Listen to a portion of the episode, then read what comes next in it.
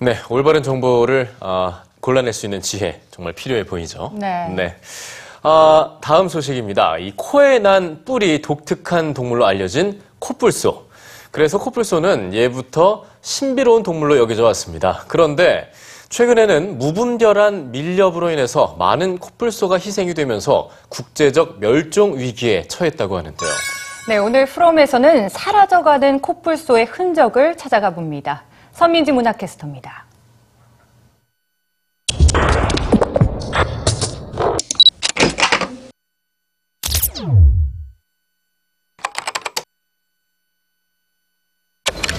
horn.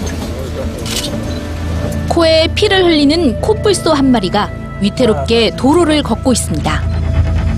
전 세계 코뿔소의 80%가 서식한다는 이곳 남아프리카에서 작년 한 해 동안 천여 마리가 넘는 코뿔소들이 이런 고통 속에서 희생됐는데요.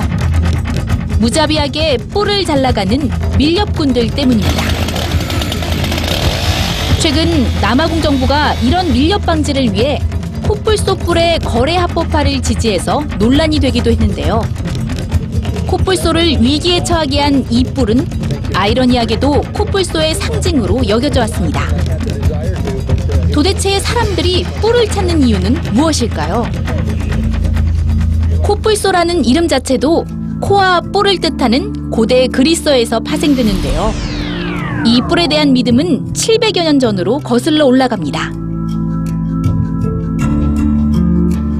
1271년부터 1295년까지 동방을 여행한 탐험가 마르코 폴로는 인도네시아 수마트라 섬에서 발견한 코뿔소를 전설 속 유니콘으로 묘사하고 있는데요. 유니콘의 뿔을 만병통치약으로 여겼던 당시 사람들이 코뿔소와 유니콘을 동일시하면서 뿔을 귀중하게 여겼고 오늘날에도 이 뿔은 부의 상징이자 암을 비롯한 각종 질병을 치료한다는 믿음이 이어지고 있습니다.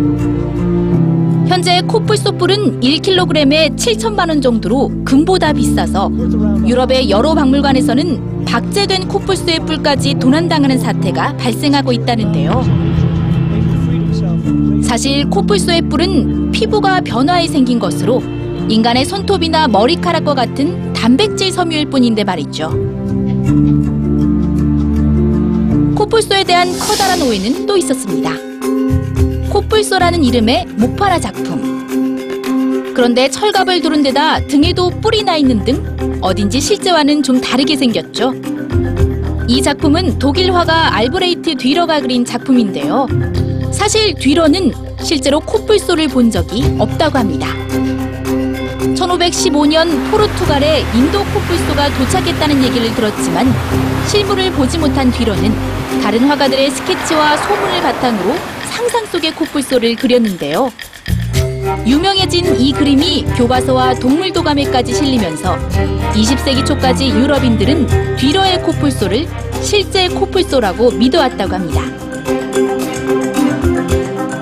인류 역사가 시작되기 이전부터 존재해 지금까지 생존하며 살아있는 화석으로 불리는 코뿔소.